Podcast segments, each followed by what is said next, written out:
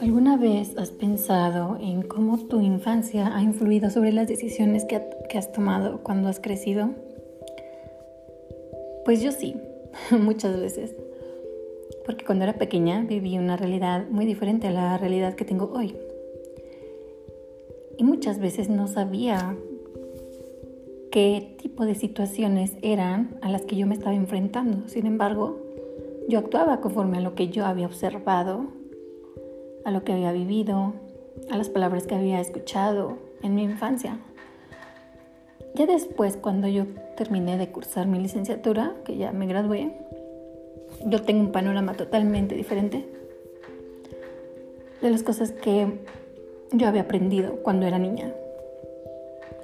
No solamente en la escuela, sino en la familia, con mis amigos. A lo largo de tu vida vas a tener la oportunidad, obviamente, de conocer a muchísimas personas.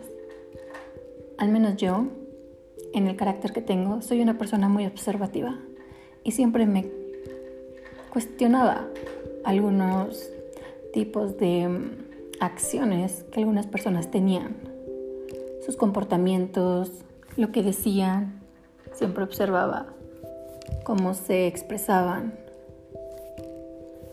Y creo que es bueno ser observativo.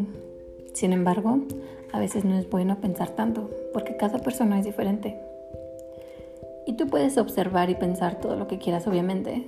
Sin embargo, a veces muchos de los pensamientos perdón, que, que llegamos a tener pueden ser erróneos.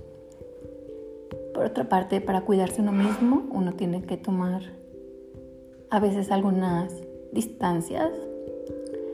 Uno tiene que saber con quién puede expresarse de una manera, ya sea con tus amigos, con tu familia o en el trabajo. Y hay personas que son totalmente honestas todo el tiempo. ¿A qué me refiero? A que con la familia, con los amigos y en el trabajo siempre van a ser las mismas personas. Yo no sé qué tan factible sea eso, al menos yo siempre me acoplo al tipo de sociedad en el que, en el que yo estoy.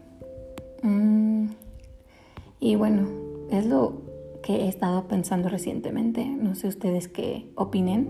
Me gustaría escuchar mucho su opinión. Y gracias por su tiempo.